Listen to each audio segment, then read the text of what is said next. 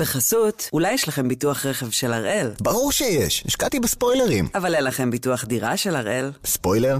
אני הולך לעשות ביטוח דירה. כפוף לתנאי החיתום של החברה ולתנאי הפוליסה וסייגיה. היום יום ראשון, 29 באוגוסט, ואנחנו אחד ביום, מבית N12.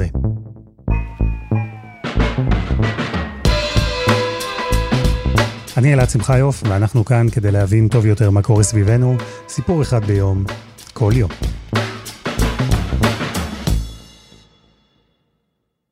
דמיינו שמישהו ישאל אתכם כמה שאלות, יסתכל עליכם קצת, ייתן לכם למלא כמה טפסים, ואז יצמיד לכם מספר שבמידה רבה יקבע את המשך החיים שלכם. באיזו עבודה תעבדו? אם יקדמו אתכם? לאילו תפקידים תוכלו להתמיין? הכל בגלל המספר הזה שמישהו החליט שמייצג אתכם. אז זהו, שתכלס, זה קורה כבר עשרות שנים, בצה"ל. מדד קאבה, קבוצת איכות, הוא בדיוק הדבר הזה. מספר שמוצמד לכל חייל או חיילת אחרי סדרה של מבחנים, והמספר הזה קובע את העתיד שלהם בצבא. אבל עכשיו, השיטה הוותיקה הזו מגיעה לסיומה. בצה"ל מחליפים אותה בשיטה חדשה. אז הפעם אנחנו נדבר על מדד הקאבה, שהוא לכאורה מדד מדעי שאמור לקבוע מי יהיה חייל טוב יותר, אבל דוקטור זאב לרר, שחקר אותו במשך שנים, טוען שהקאבה בעיקר שימש ככלי לאפליה בין מזרחים לאשכנזים. אבל קודם, כתבנו הצבאי ניר דבורי. אהלן דבורי. שלום אלעד. מדד קאבה, קבוצת איכות. ממה הוא מורכב? שמע, אתה זוכר שהגעת ללשכת הגיוס ועשית שורה של מבחנים? במעומעם, כן. גם מבחנים של שפה, וגם uh, מבחנים של uh, מתמטיקה ושל צורות וחשיבה. הדבר הזה בעצם תוכנן כדי לנסות ולבנות איזשהו סרגל מדידה שעשו אותו לפני עשרות שנים, ואמור היה לתת בעצם את היכולת של צה"ל למיין את האנשים שלו. כלומר, זה מספר שהוא מאוד משמעותי, הוא זה שקובע את העתיד שלך ואת המסלול שלך בצבא, ואתה אומר שהוא אה, נהוג הכלי הזה כבר עשרות שנים. מתי בצה"ל אה, מתחילה להתגבש ההבנה שיש בעיה בשיטה הזו, ועל איזה בעיות הם מדברים?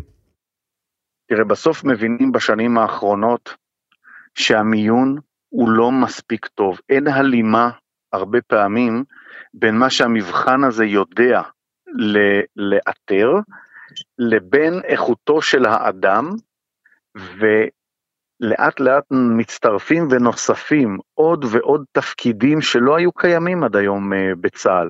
בהיבטים של טכנולוגיה, בהיבטים של סייבר, בהיבטים של דרישות שנדרשות היום מלוחם חי"ר, שלא היו פעם. פתאום אתה מבין שהמדד שאתה בחנת את האנשים, חסר למשל את הנושא של חוסן. חוסן נפשי, בגרות, ואתה מבין שאתה מתחיל להחמיץ אנשים. אנשים נופלים בין הכיסאות, אנשים טובים שהיו יכולים להתאים לך לתפקידים, לא מגיעים למקומות הנכונים שלהם, ולהפך, לפעמים אתה מפספס אנשים בעקבות הדבר הזה. וההבנה שברגע שאתה בונה את המבחן אחרת, שהוא מתייחס לאיתור תכונות נוספות שפעם לא ייחסת להן חשיבות או התעלמת מהן, ופתאום אתה מדייק הרבה יותר את האנשים. והתובנה הזו נפלה אחרי זמן, אבל היא נפלה. ומהמחזור הקרוב של המועמדים לשירות ביטחון שיגיעו ללשכת הגיוס, יתחילו אה, לעבור את המבחנים הללו, ומתוך אה, הערכה וגם אמונה שזה יעשה שינוי משמעותי. ניר דבורי, תודה רבה. תודה רבה.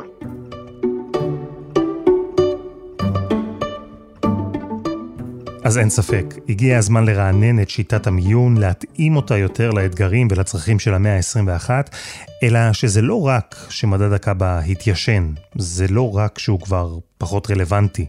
יש מי שטוען שמלכתחילה זה מדד שבכלל לא מילא את המטרה. ויותר מזה, דוקטור זאב לרר, ראש תוכנית סוציולוגיה באוניברסיטת תל אביב, טוען שזה מדד שגרם לאפליה ברורה בין אשכנזים למזרחים.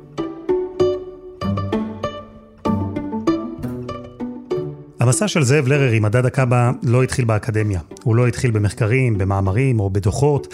לרר הבין שמשהו בשיטה הזו שצה"ל ממיין בעזרתה את החיילים, משבץ אותם, מקדם אותם, אז הוא הבין שמשהו שם לא ממש מסתדר, כבר כשהיה חייל בשריון. חייל אה, גרוע בחיל השריון. סליחה, חייל גרוע בשריון. שכל המערכת דוחפת אותו כמעט בכוח לצאת לקורס מת"קים ולקורס אה, קצינים אפילו שאני לא רוצה, והם דוחפים אותי בכוח כי הם אומרים יש לך נתונים, יש לך נתונים, יש לך נתונים.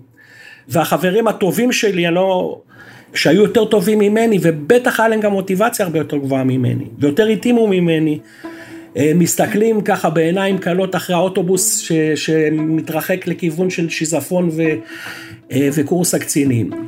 גם בגדוד בתור מפקד טנק היו המון חיילים בפלוגה מבצעית שהיו יכולים להיות uh, קצינים ברמה גבוהה ונשארו, והם היו מזרחים.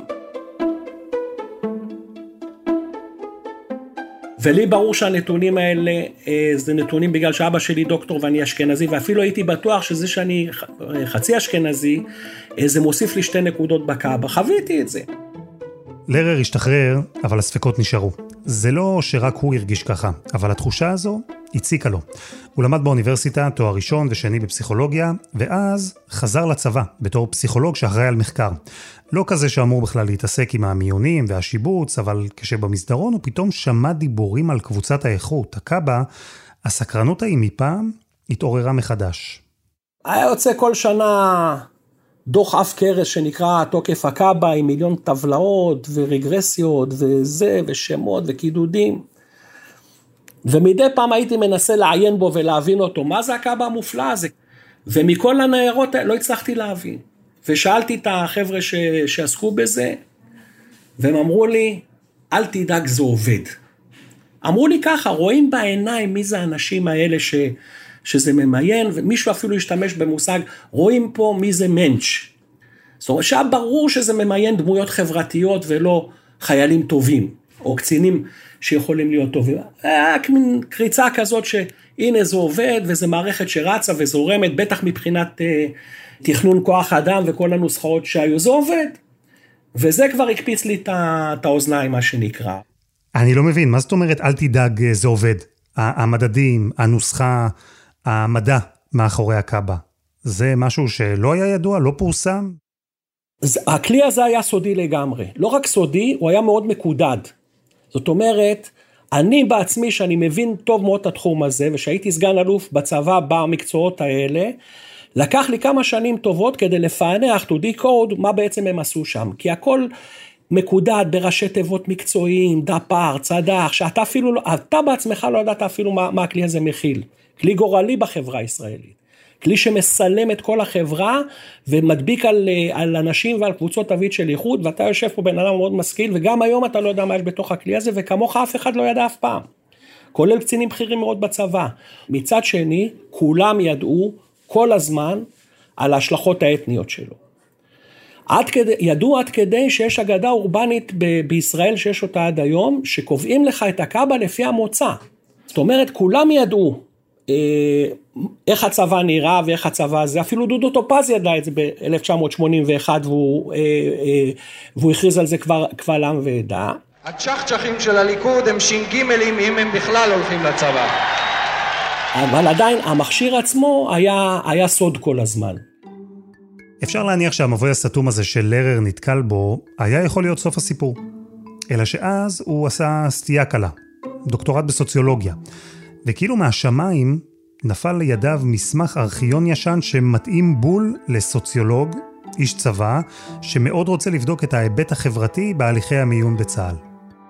חוברת אה, ישנה משנת 1958, משהו כזה, שמסבירה למראיינים איך לראיין בלשכת גיוס.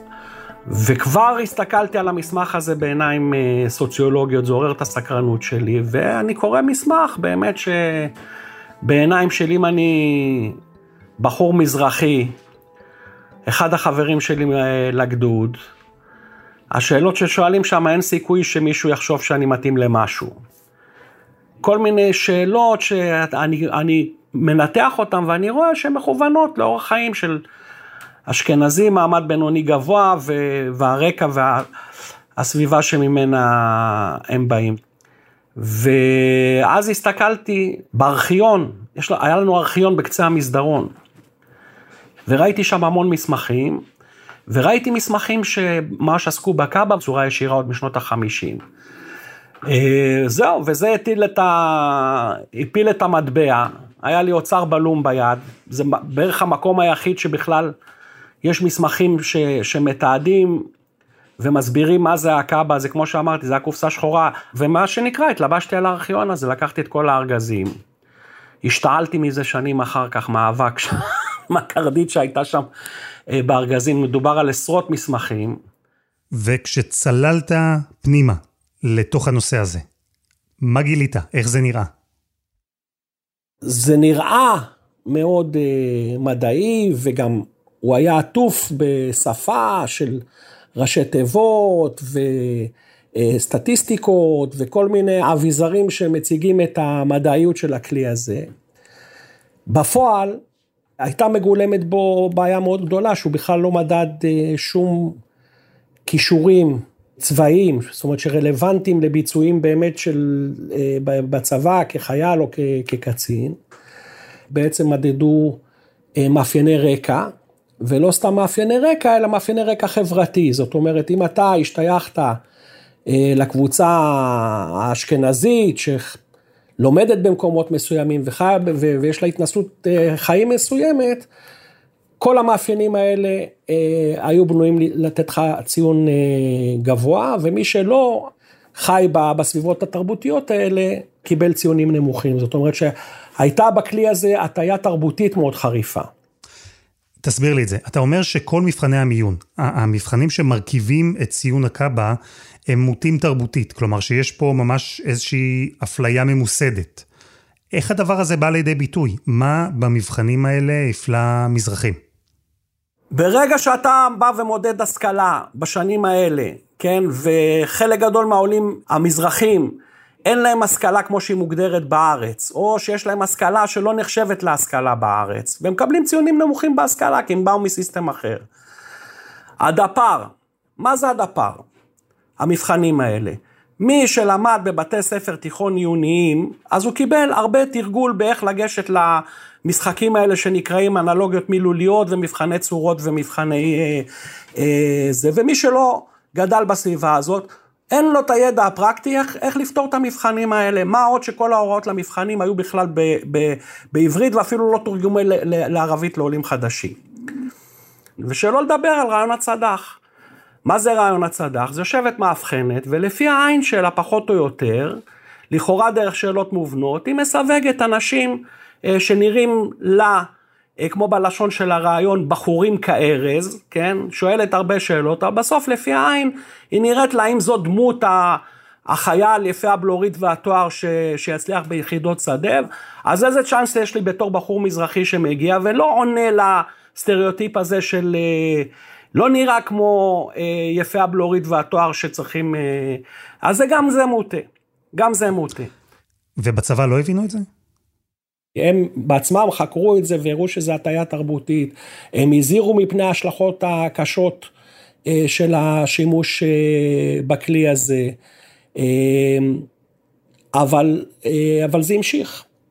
והיה בזה עיסוק אפילו בשנות החמישים ובשנות השישים. קראו לילד בשמו, אבל היו שם כוחות יותר גדולים ש, ששימרו את הכלים האלה. דרך אגב, לא כוחות של קונספירציה ושנאת מזרחים, אה, אני לא, לא, לא ראיתי את זה ככה, אלא היה תהליך יותר מורכב של מין אה, יחסי כוחות בין אה, שחקנים בתוך הבירוקרטיה הצבאית. מי שדחף לשימוש בכלי הזה היו דווקא אנשי כוח האדם, אנשי תכנון כוח האדם שלישיים. אה, שפשוט היו צריכים כלי מאוד פשוט שיעזור להם לחשב את הנוסחאות שלהם ולשנע חיילים אה, ולחשב מראש מי, מי ילך לקצונה ומי לא, והם דחפו מאוד חזק להשתמש, לפעמים תוך כדי מחאות של אה, פסיכולוגים ופסיכומטריקאים, שהבינו מה מתרחש לנגד עיניהם.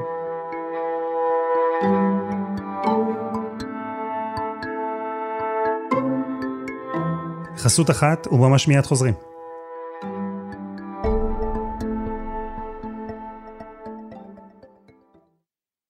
בחסות, אולי יש לכם ביטוח רכב של הראל, ברור שיש, השקעתי בספוילרים. אבל אין לכם ביטוח דירה של הראל. ספוילר?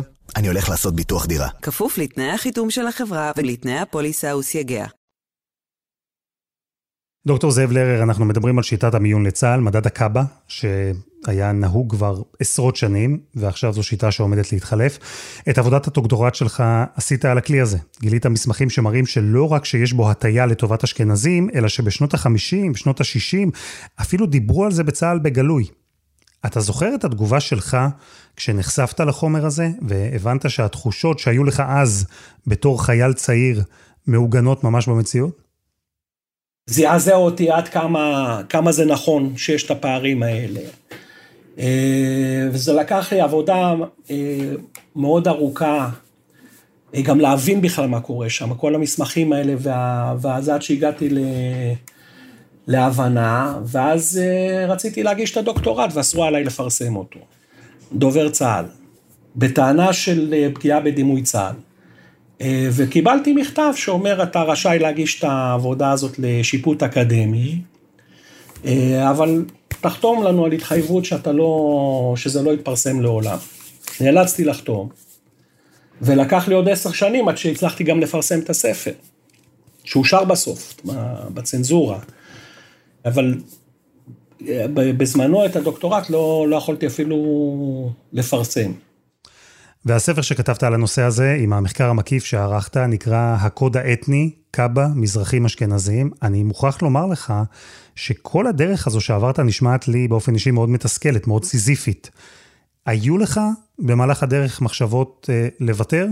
למה בעצם אה, המשכת? למה זה חשוב לך? אה, אני הרגשתי שאני חייב לעשות את העבודה הזאת, שנפל בגורלי. אני, אני חשבתי שזה נושא חשוב בצורה בלתי רגילה. ואני הרגשתי חובה להגיד את האמת. אני רוצה אבל להציג לך גם זווית אחרת, אה, שהצבא בעצם לא יוצר את האפליה הזו שאתה מדבר עליה, אלא רק אה, מנציח, משקף, אפליה שכבר קיימת בעצם בחברה הישראלית ממילא. זה אחד הדברים שהכי עצבנו אותי, אני אגיד לך את האמת. כי כאילו יש תזה שהצבא רק משקף את המצב החברתי, והוא מקבל את ה... את הפערים, ומה לעשות, יש פערים, והוא, הוא, וזה לא נכון, הצבא זה בדיוק המקום שיכול לשבור את הפערים. וההפך, אם היו משתמשים בכלי מיון הוגנים, לא יותר מזה, לא, לא מפלים לטובה, אלא הוגנים, הרבה מאוד מזרחים דווקא שלא היה להם צ'אנס אה, בהסללה של מערכת החינוך, זה היה יכול לשבור אפילו את ההסללה של מערכת החינוך. אה, וזה החטא הגדול. זה לא נכון התזה הזאת שהצבא פה רק משקף את הפערים שיש מראש. הצבא מנציח את הפערים שיש מראש, ומקצין אותם אפילו. אה, כי, כי המצבה זה כן המקום שהיה יכול לשבור את הפערים האלה ולתקן את ההסללות האלה, ועדיין לא מאוחר. דיברת על אפליה שהייתה מאוד בולטת בשנות ה-50, בשנות ה-60, באופן שבו המבחנים היו בנויים, אבל מאז עברו 60 שנה. ואני תוהה אם ההטייה החברתית הזו, אה, כמו שקראת לה, במיון בצה"ל, זה משהו שראית גם אה, אחר כך? תראה, בנתונים שיש לי, קודם כל, אה, שורה תחתונה, עד איפה שאני בדקתי בסוף שנות ה-90, המשיכו להיות פערים בקאבה. היסטורית, הפערים האלה היו חריפים מאוד, אה, בעיקר עד, אה, עד אה, שנות ה-80. בשנות ה-80 אנחנו רואים התמתנות בפערים, זאת אומרת, יש יותר, הרבה יותר חיילים מזרחים שמצליחים להוציא ציוני קאבה גבוהים. הרבה אנשים רואים באמת משנות ה-80, יש הרבה יותר קצינים מזרחים. והיום אני חושב, דרך אגב, שהצבא הירוק לפחות, אה, הוא מאוד שוויוני. כי פשוט הקאבה הוא, הוא הפסיק להיות רלוונטי, הוא הפסיק, אה, הפסיק להפריע מה שנקרא, כי הוא מכשיר כל כך גרוע שאפילו את המוצא הוא כבר לא מדד. מה שהוא המשיך להבחין בצורה חזקה מאוד זה במזרחים אה, שלא נכנסו למעמד הבינוני, מזרחים פריפריה, שהקאבה הזה דווקא כן, עדיין מסמן אותם ועדיין מבחין אותם ועדיין לא נותן להם הזדמנות אמיתית אה, להיכנס לכל מיני מקומות, זאת אומרת נוצר איזשהו פיצול בתוך הזהות המזרחית במה שהקאבה אה, מבחין והיום הוא יותר מבחין במזרחים, לא יודע איך לקרוא לזה כאילו אבל שהם לא במעמד הבינוני הגבוה, שנותן את ההזדמנות לרכוש את הכלים האלה ש, אה, שהקאבה נותן. ועכשיו כשצה"ל נפטר מהקאבה, ויש מודל חדש שאמור להחליף אותו, אתה שבע רצון? זה יפתור את הבעיות? אני מאוד מאוד אה, מעריך את זה. זה השינוי ההיסטורי פה, כי הצבא הוא במודל צבא העם, הוא מקבל מהחברה הישראלית קארט בלאנש, גם על כוח אדם ועל כל המשאבים. זה בא עם אחריות. אתה לא יכול לקבל את כל המשאבים ואחרי זה להגיד אני אתנהג איתם בכזאת הפקרות ואפילו לא יעניין אותי איזה נזק זה עושה חברתי ומי הקבוצות שמפסידות ומרוויחות מזה. ופה יש פה לקיחת אחריות על ההשלכות החברתיות של הפעולות הלכאורה התמימות ומקצועיות האלה. וזה מה שמאוד מאוד מצא חן בעיניי. אה, ואני חושב שזה מהפכה, מהפכה חברתית אה, בתוך הצבא. אה, אבל אני גם מודאג אה, באותה נשימה. איפה עוד יש קבעות כאלה עכשיו? לאן הגבינה זזה? איפה נמצאת הקבה החדשה, הקופסה השחרה החדשה הזו?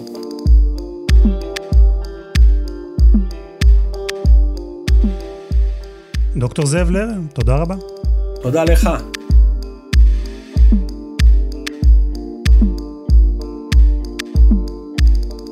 וזה היה אחד ביום, של N12.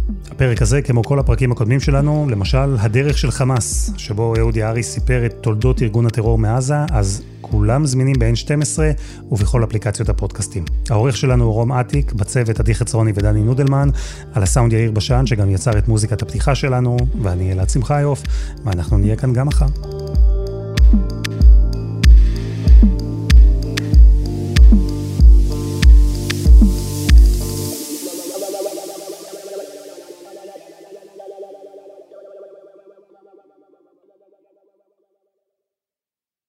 בחסות, אולי יש לכם ביטוח רכב של הראל? ברור שיש, השקעתי בספוילרים. אבל אין לכם ביטוח דירה של הראל? ספוילר?